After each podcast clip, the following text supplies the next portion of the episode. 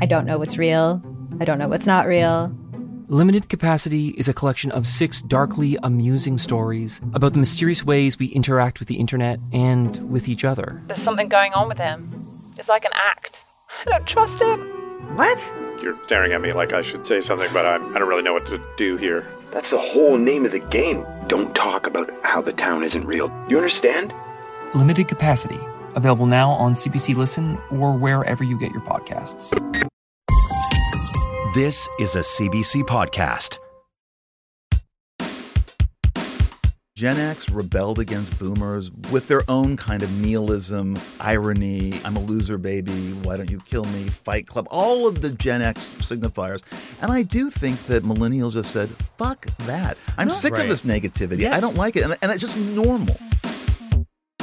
Welcome to Chosen Family. I'm Thomas LeBlanc. And I'm Tranna Wintour. We are two weeks into 2020. So we can stop saying Happy New Year. we can stop saying that. also, I mean, like, I've never even bought the concept of a new year. Like, nothing actually resets. Like, we're not starting back at zero. It's like we're still carrying all the shit that we were carrying with us the year before and all the years before that. You're in a great mood. I'm in a great mood. I'm not depressed. the astrologers would say that January 2020 is a pivotal moment. Things are really shifting and changing. It's a time to get out of our comfort zone. okay. One of my resolutions this year is to try to talk to people I don't necessarily agree with. It's a political year. There will be an election in the US, and it's going to be very polarized. I'm so not ready. Even you just saying this right now, I'm like, I do not know how I'm going to rise to the occasion of this Channel year. Oprah. Just lead with your heart.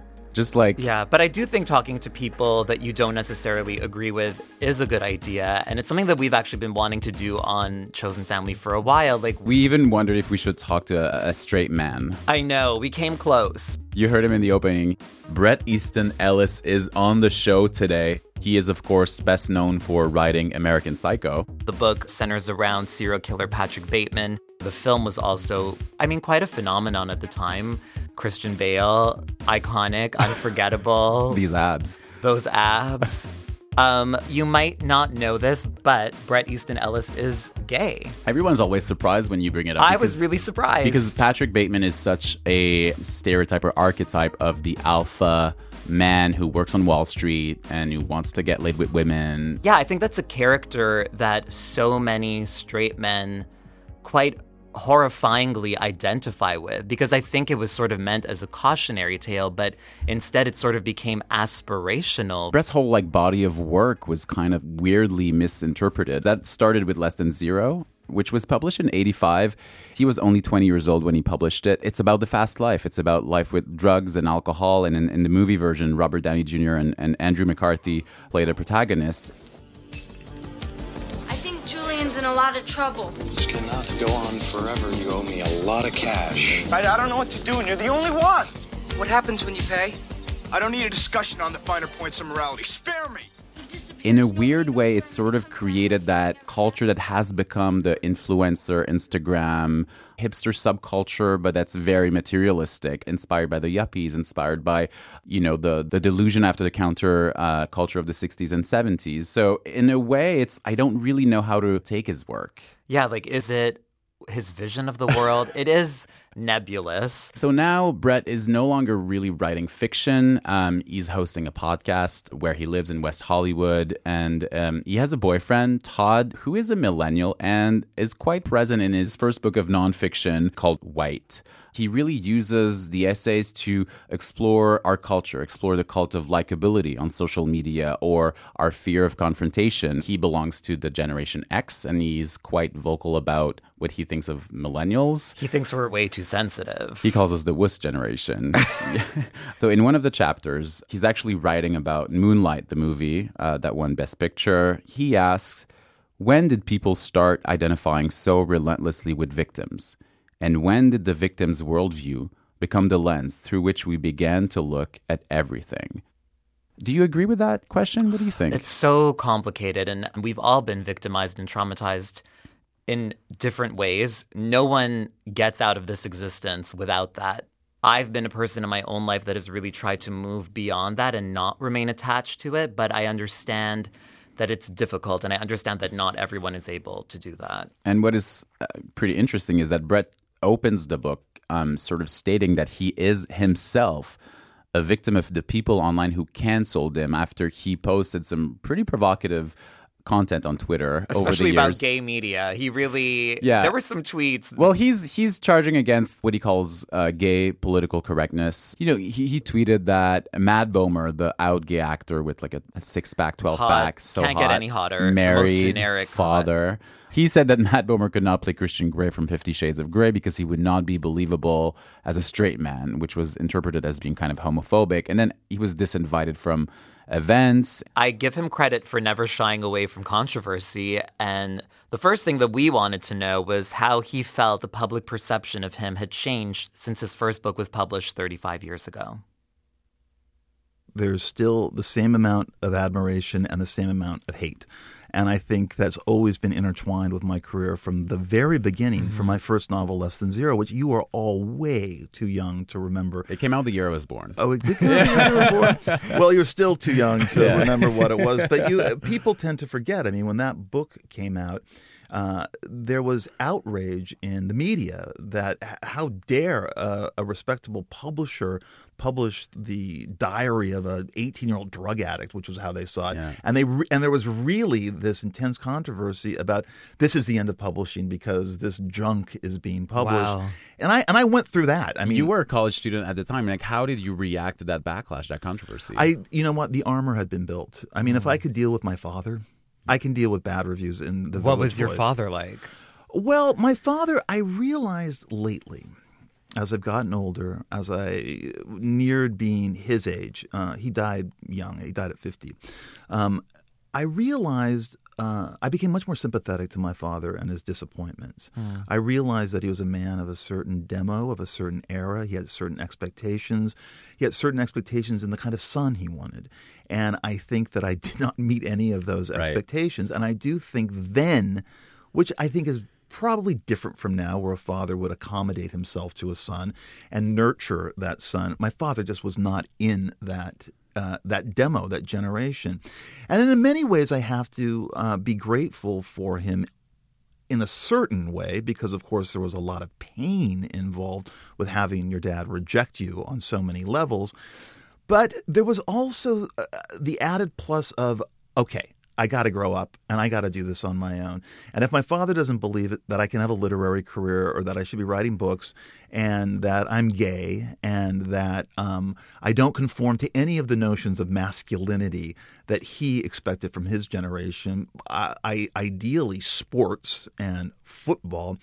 Um, you know, then that was just, I was just going to have to deal with that on my own. And I was going to have to process that on my own. I was going to have to grow up. Right. And so on. A, and I also have to say, it certainly made me want to write. It mm. made me want to take the pain that I felt and the rejection I felt and turn it into something. Not just let myself wallow in it, not let myself just have to go Right. to a shrink and talk about it, but to actually create from it. So I have to thank him for that. I really do have to thank him on one level for being for for giving me that gift, but also, you know, not having a dad is problematic. what you're describing is, is, is sublimation. Like you, you, you were able to take that pain and create a work of art based on that, based on that childhood that's really specific. You grew up in the '70s in in sort of a suburb of LA, Yes. uh, affluent family. Your dad was an alcoholic. You use that that term Yes. in your book, uh, White. Um, which we'll get back to. Uh, why? But just to circle back, why do you say your father prepared you for the backlash that you've gotten from, you know, less than zero, but also American Psycho later? Look, look, growing up in that house, and I saw it as a kind of haunted house, which I actually wrote about in Lunar Park. I mean, you really do. You build a set of armor. You're able to deal with a lot of stuff when you have a father like that. And he did prepare me for the disappointments and the criticisms of the outside world. So by the time I was in college, and I had already decided to be a writer, and I went to a college that had a very good writing program, the stories that I were writing were re- really criticized a lot, especially by teachers who didn't understand this this effectless first person prose with all of these brand names, and you're mentioning pop stars. And It was already rock- there. The the style, the Bret Easton Ellis style, was already Oh, yeah. there in the first stories you were writing in college and and in high school. And in, high, school. as well. And i was told by a teacher that if i continued to write like this i would end up on the ash heap of literature that no one writes Wow. like this. No one even wants to read this stuff. Nothing happens in this paragraph. And i said and i thought a lot of stuff was happening in that paragraph depending on how you read it. Yeah seemingly it seems like it's about a numb person who's just inventorying stuff. And i'm talking about Less Than Zero a lot of sections of Less Than Zero. And i thought there is something so interesting about what this boy is telling you about his life. And i also was very interested in this idea as a young writer as uh, with numbness as a feeling as an actual feeling that people have and not just something you don't feel you feel numbness Right. and so it was all of this was forget it. It was way o- over the heads of a lot of my Right. teachers, but I never really let it stop me. And I think if I had been I don't want to use the term weaker, but more susceptible to people's criticisms of my work, um, because I was already hardened by my father and I already was standing up to him. I don't know what else was going to knock me down. The question of what kind of man to become, I understand in this household, was fundamental. It was central. What kind of man were you to become? And it's also fundamental in American Psycho. Because people remember more the sort of the, the critique or satire of capitalism and Wall Street and finance and Right. Patrick Bateman as this sociopath and serial killer. But what it's you've said that like d- deciding what kind of man you wanted to become was a fundamental part of that book. A huge part of it. I mean, I didn't want to become a man in that society, and yet there seemed to be no other society. I'm talking about American society and the upper echelon of American society, and I really didn't. I felt like I was an outsider anyway because I was gay. Uh, of course, being gay, you can pass. You're not like it's not like you're a person of that's color. the thing with you is you people can pass. people are surprised when they learn you're gay. Still to this day, I've 29 been. oh, I, I talk about my boyfriend to the point where people ask to ask me, "Stop talking about your boyfriend. Stop talking about it." Yeah. Um. It, no. You know, I see it as a very uh, just another aspect of who I am. But I don't define myself as being a gay person. I, I'm define myself as being a writer, actually. But um. But no, I didn't want to become that kind of man, and I didn't want to become the Patrick Bateman prototype, which was what all the guys wanted to be. Everyone was yearning to be that successful, hot, yuppie guy. Actually, you know, it sounds kind of sexy on a, on a certain surface Well- level, and it is sexy, but still what it represents, Right. the what's behind it all. And I look, I saw it. I I dated guys. I lived with a guy who's not as bad as that, but there was a central thing missing because of what they wanted. you were attracted to that clearly. Clearly, I was. in in, the, in that world you've created in the first like few, few novels, Rules of Attraction and, and American Psycho and Less Than Zero. Like that sort of numb uh, guys asking themselves what they're going to become and being cold, being detached from their emotions, Yes. being perfectly fit, Yes. and sort of fitting in. Yes. which And- we're living now. That's the like, thing, is I feel like so I feel like it's even more amplified. Even people on Instagram, like their homes kind of are Patrick Bateman s. Like everything is so perfect, everything is so clean, everyone is so ripped, and everyone is sort of seeing that as aspirational. It's, it's almost like in, instead of seeing the warning of Patrick Bateman, they Mm-hmm. saw the fantasy and and the prescription. Well, this has always been a problem. Some would say with my work. You know, every Halloween, every Halloween, I'm sent hundreds of selfies by young guys dressed up as Patrick Bateman, going for Halloween in the, in the bloody slicker, and I have twenty on my Instagram from this past. And we need to remind people that like he rapes and kills women. He does, and you know, as someone pointed out, journalists here point out, well, he also kills the same amount of men, just not in as graphic Right. a style. Patrick, thanks so much for looking after Courtney. Dorsia, uh, how impressive. How on earth did you get a reservation there? Lucky, I guess. That's a wonderful suit. Don't tell me, don't tell me, let me guess. Mmm. Valentino Couture. Uh huh. You looks so soft. Your compliment was sufficient, Lewis. Were you already in at the time uh, reading Joan Didion?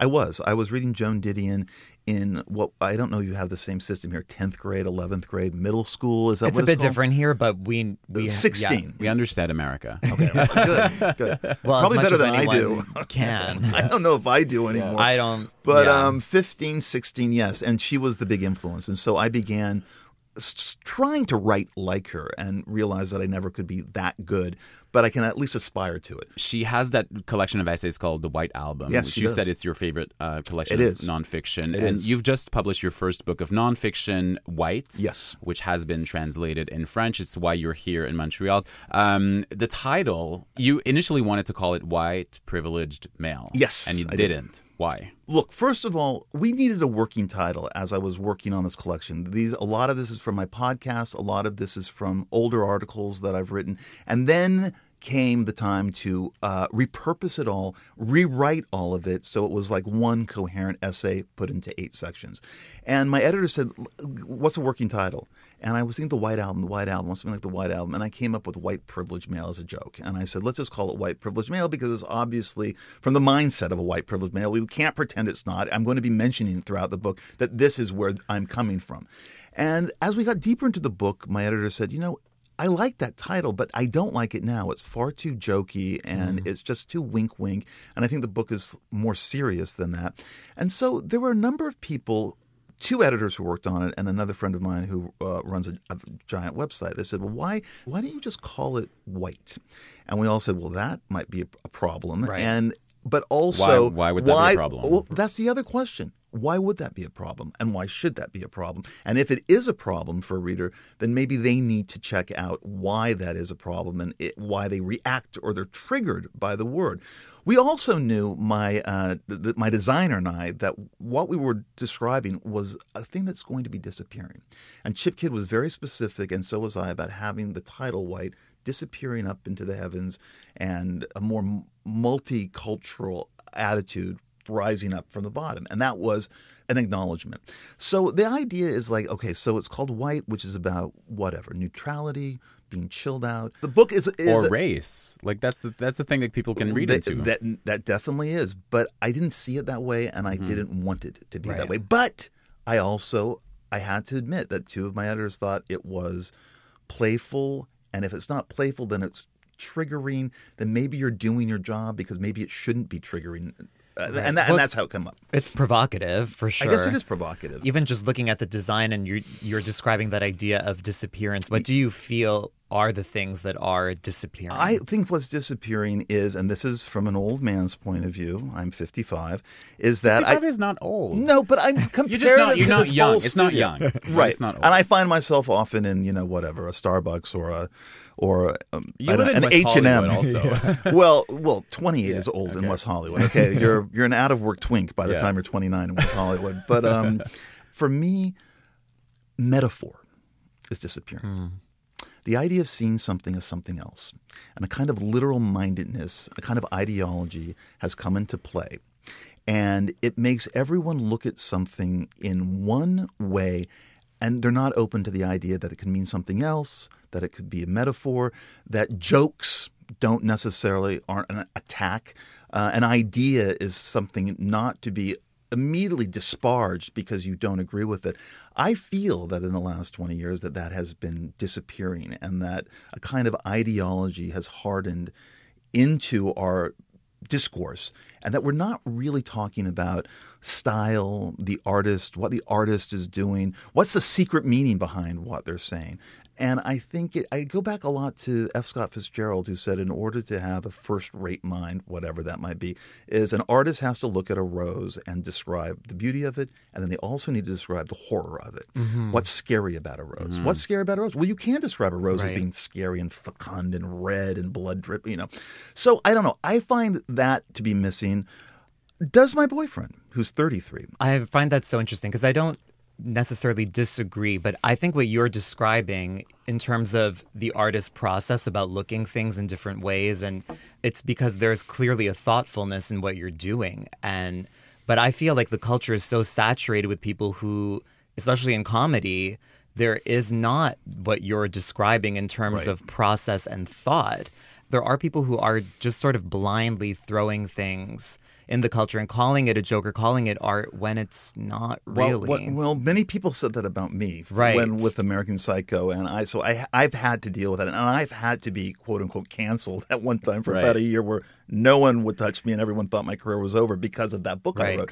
So I I, I understand that. I guess my question is about intention and how do we determine what someone's intention is. Very is? hard to do. Very very hard. To do. Does to it do. matter?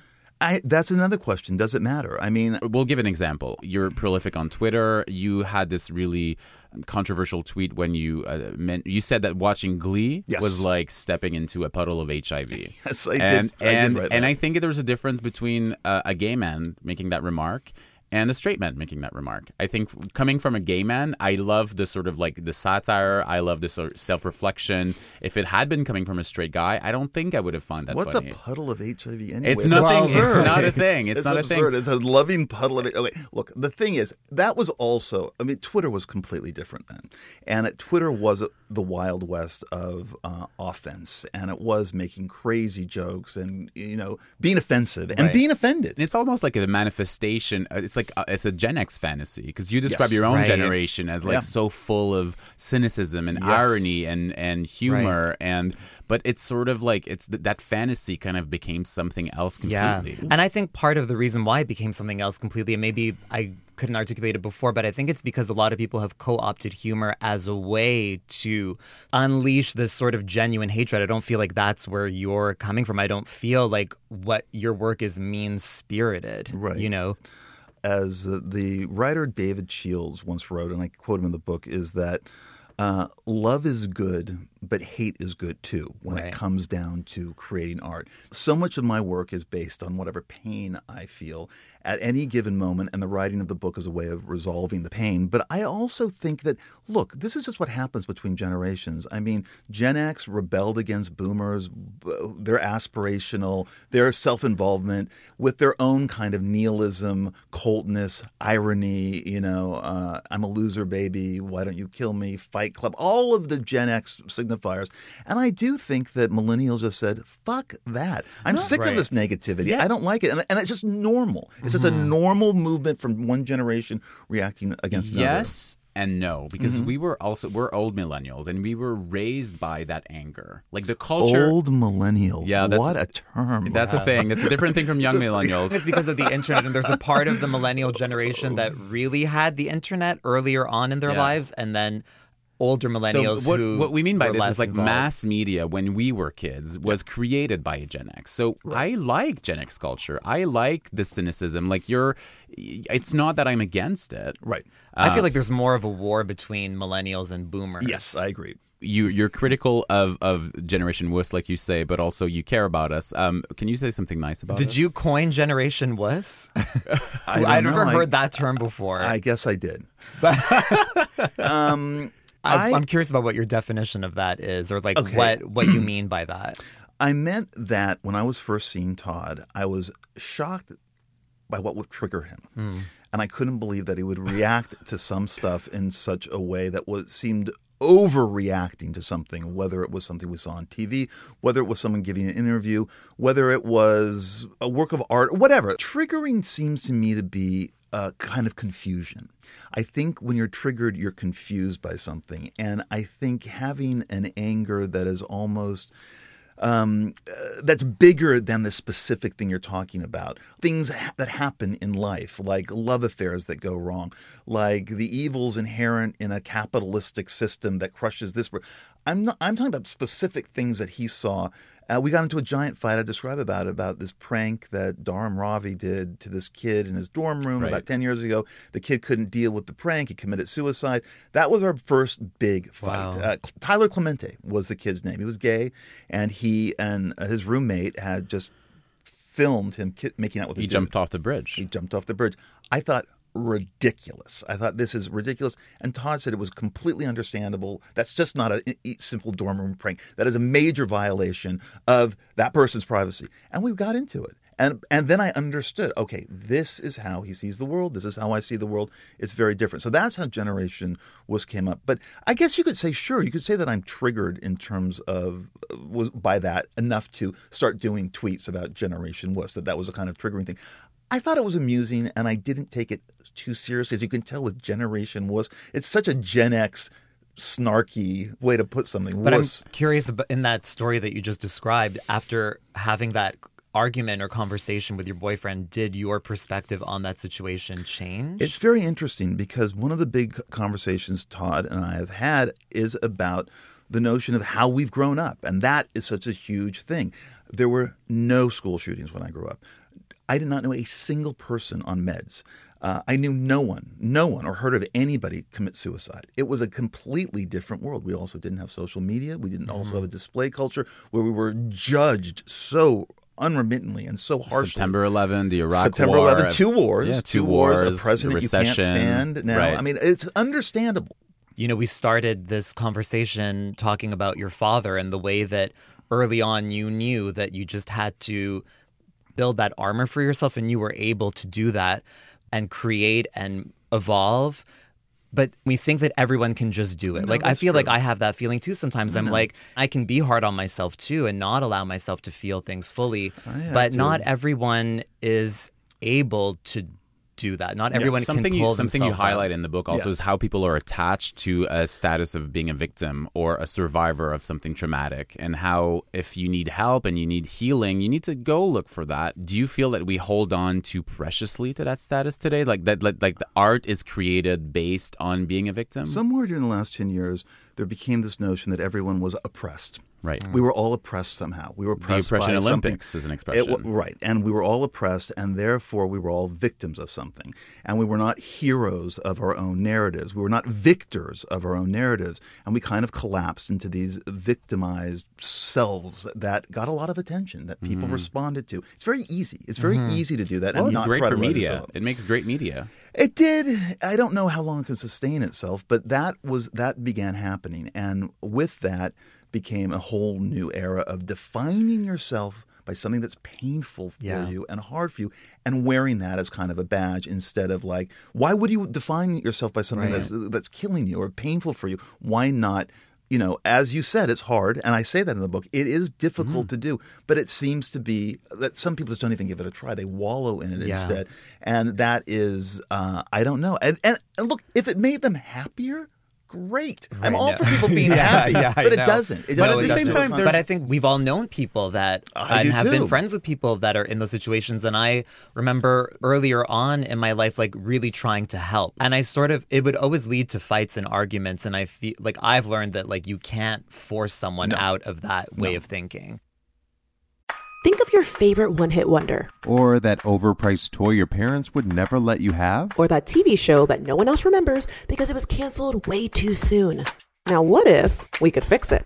I'm Franchesca Ramsey. And I'm DeLon Grant. And after 20 years of friendship, we are now hosting a new nostalgia podcast called Let Me Fix It. Each episode, we'll dig into our favorite celebrities, shows, and brands of yesteryear, and then imagine what it would take to repackage them for relevance today. Think of our show as an intervention, but with way less stakes. So subscribe to Let Me Fix It wherever you get your favorite podcasts.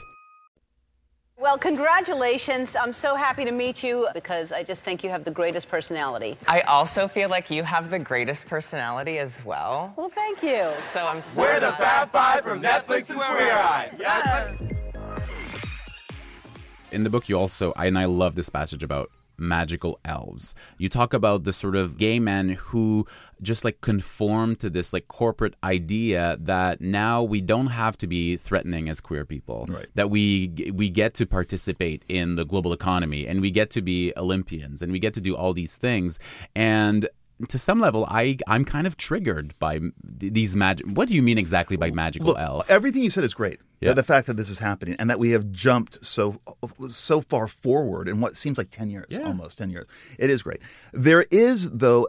And I, this is just not regulated to gay men. This is how I feel about large portions of society. Yeah. That they have conformed to a kind of corporate ideology. I, I talk about the Olympics with uh, uh, Gus and Adam. Adam, Adam. and uh, these are the good gays. These are the guys Right. who are Yeah. going Well, to Queer really Eye put, is another example Really put out. I have issues sometimes with that, and I do miss the gay guy who has an edge to him, who it doesn't conform, who is kind of brazenly sexual, is it kind of is in your face, and yet that is not accepted. And I do miss that in all people, not just gay people. all people. Right.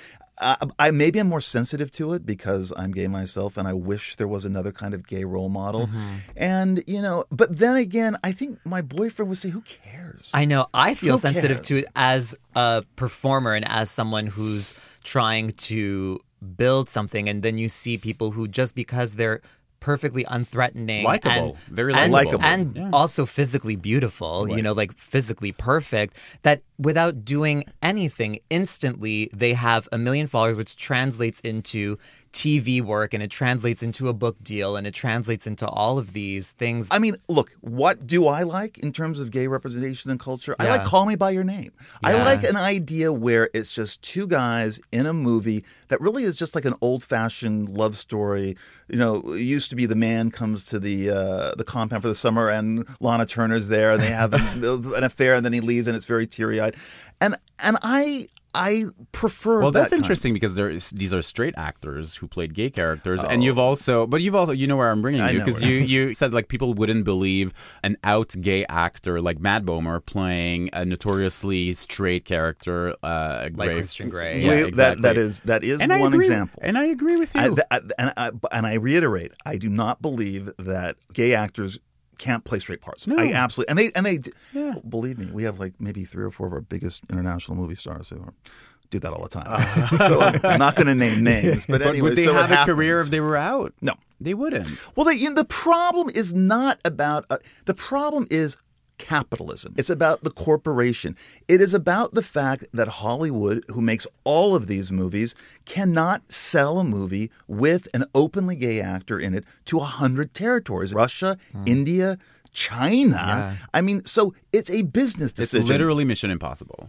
right. You can you can do, but you know what? But even then, even if you make a Bohemian Rhapsody or Rocket Yeah, it gets edited. Edited. So Yeah. Bohemian Rhapsody is about a guy who breaks up with his girlfriend, can't get together with a band, does a bunch of drugs in Germany, and then is reunited with his dad and a friend who happens to be a hairdresser, Right. and then gets to do his thing. But um.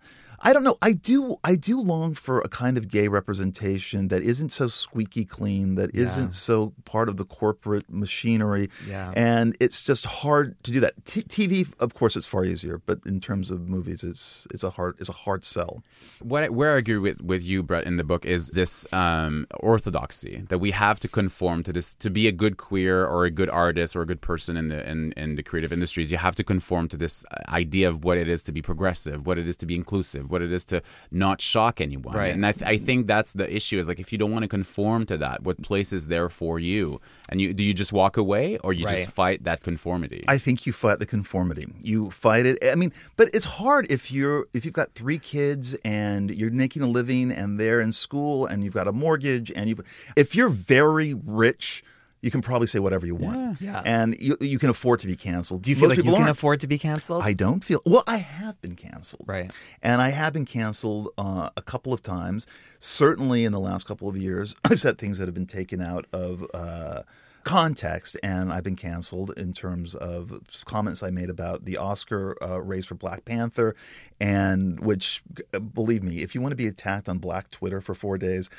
Make a comment about Black Panther and see Mhm. what that. It's not. It's not pleasant. But it was that. It was really about Disney pushing. It wasn't against Black Panther. It was. But anything now, it's like if you mention Trump or whatever. There are just certain buzz things that get an audience riled up, and they'll just go after you no matter what.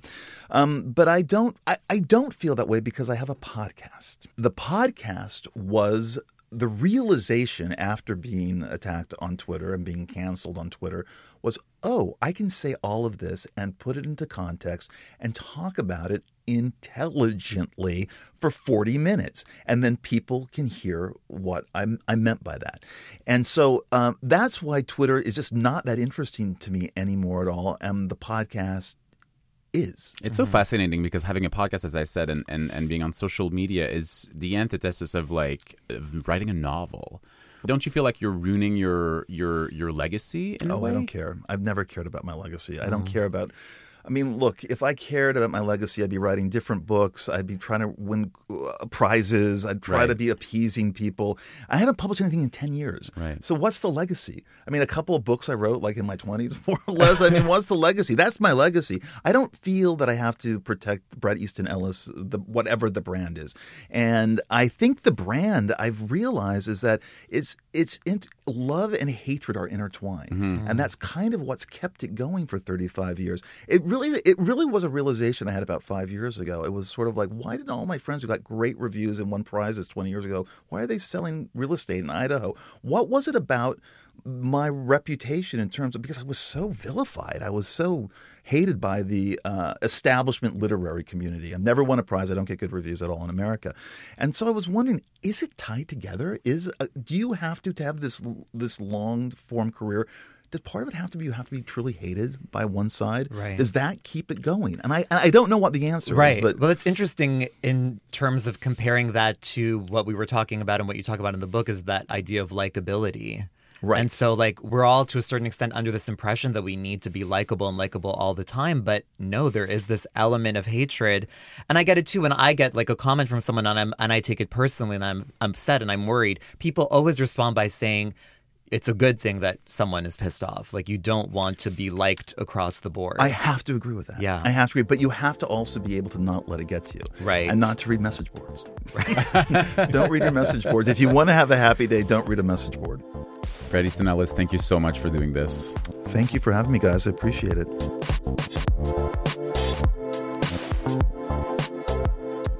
Bret Easton Ellis. His latest book is a collection of nonfiction writing called White. He also hosts the Bret Easton Ellis podcast. You can watch the unedited video of the full interview in the Chosen Family Facebook group.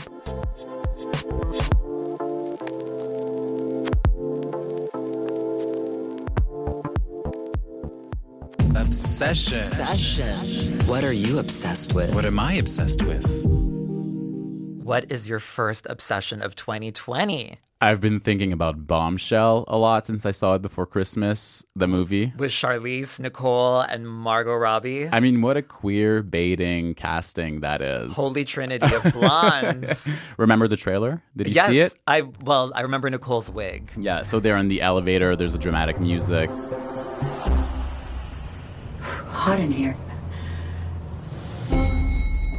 The movie tells a story of how uh, the boss of Fox News, Roger Ailes, was brought down in 2016 following a suit of allegations about.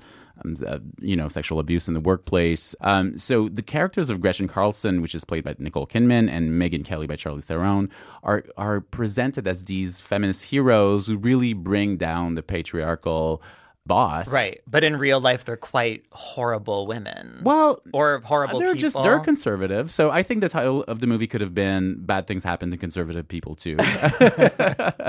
but beyond that, uh, the, the, what's what I find so fascinating is is how every award season there is a transformation. Charlize can't resist a transformation. She can't- Nicole either. Yeah. They love to get in a wig or a prosthetic. They love because they know that that's what the Academy recognizes. They love it when someone really gorgeous, you know, Well, that's how- how Char- changes their appearance. That's how Charlize got her Oscar. yeah, for, for Monster. And Maybe she'll get another one now. Yeah. So she uh, she plays Megyn Kelly. Um, and I I got into a dark hole trying to find out how she was transformed into Megyn Kelly, and I have the receipts. Okay. So it's quite the transformation. She got the prosthetics from this Japanese sculptor artist. Fascinating story. His name is Kazuhiro. He won an Oscar for uh, transforming Gary Oldman into Winston Churchill. Oh. He was brought out of retirement. But the funniest thing is that he went into retirement because he was saying that Hollywood culture was too toxic of a workplace. Wow. And the irony that now he was working on a film about toxic Workplaces. workplaces. It's just this, like, me- vicious cycle. I know. So he won the Oscar for that. But he's also responsible for creating the silicone mask for Brad Pitt in Benjamin Button. Oh. and apparently like a very meticulous artist, loves to work alone. Um, I couldn't help but like wonder like why do we value these like these artists so much who like trans like in this it's cool. but in this case specifically, it's like Well- they're they're spending so much energy and time and money transforming this this actress into someone who's you know What not- are you saying? Just get someone who looks more like her to no, be in the movie? No, why make the movie is what I'm saying. Like why like Yeah, because they what they're trying to turn Megyn Kelly into some kind of hero. That's and like, it. do we really need that? That's this? it. And that's why I'm really obsessed and bothered at the same And time. torn. Yeah, and torn. Oh. Yeah. What's your obsession? Well, I guess mine is also equally conflicted, but I have become a brand ambassador for Cats. Um, Cats, the the animal? Okay. No, I don't like. I, ironically, I don't even like cats, the animals. They freak me out. Um, but I went to see the movie. I mean, I knew when I saw the trailer last year that like this was going to be an epic disaster. Right. Like I knew it. And to me, it's the kind of cinematic experience that happens maybe once every 25 years. Like the last time was Showgirls. Right. Like just in terms of the train wreck. Wow. This is an experience unlike So what's anything what's the cast again? It's Jennifer Hudson, Judi Dench, Taylor Swift, Jason Derulo, oh, very Oh, wow. randomly, Rebel Wilson. but for me, I mean, my the part of it that really has stayed with me is the song "Memory." I, Who sings it? Jennifer Hudson, Of course. Of course. She does a phenomenal job, like beyond phenomenal. But when I saw it in the theater, I it made me burst out laughing. Like the theater was quiet. I just it was so over the top because there's this climax in the song where they sing "Touch Me." It's like the giant climax. It's operatic, exactly. Yeah. Someone made a YouTube montage of like 30 different singers just doing the climax.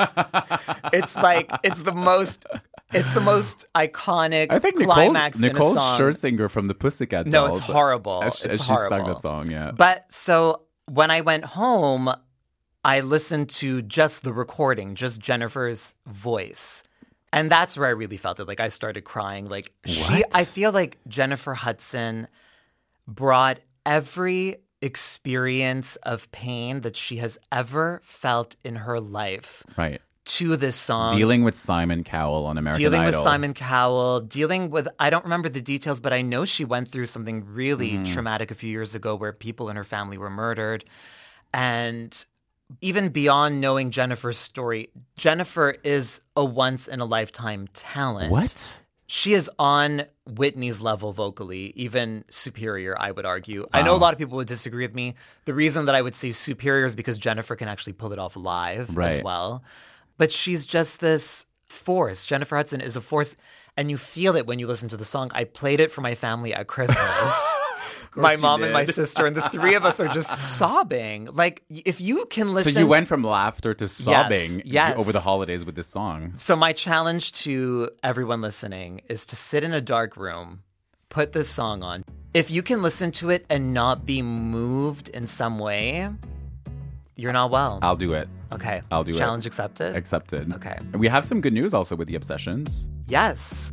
We are turning this into a column for Daily Xtra. We'll be expanding on what we've discussed on the show for our obsessions. So make sure to check that out every other Wednesday at xtramagazine.com. That's X T R A magazine.com.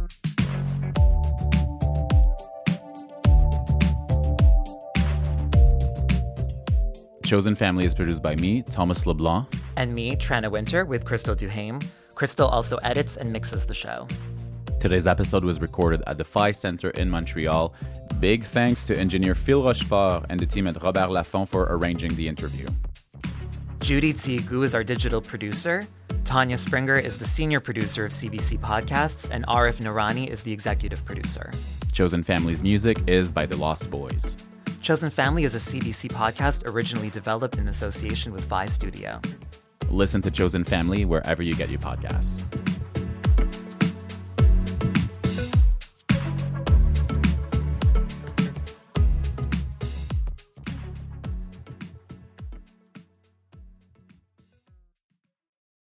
For more CBC podcasts, go to cbc.ca slash podcasts.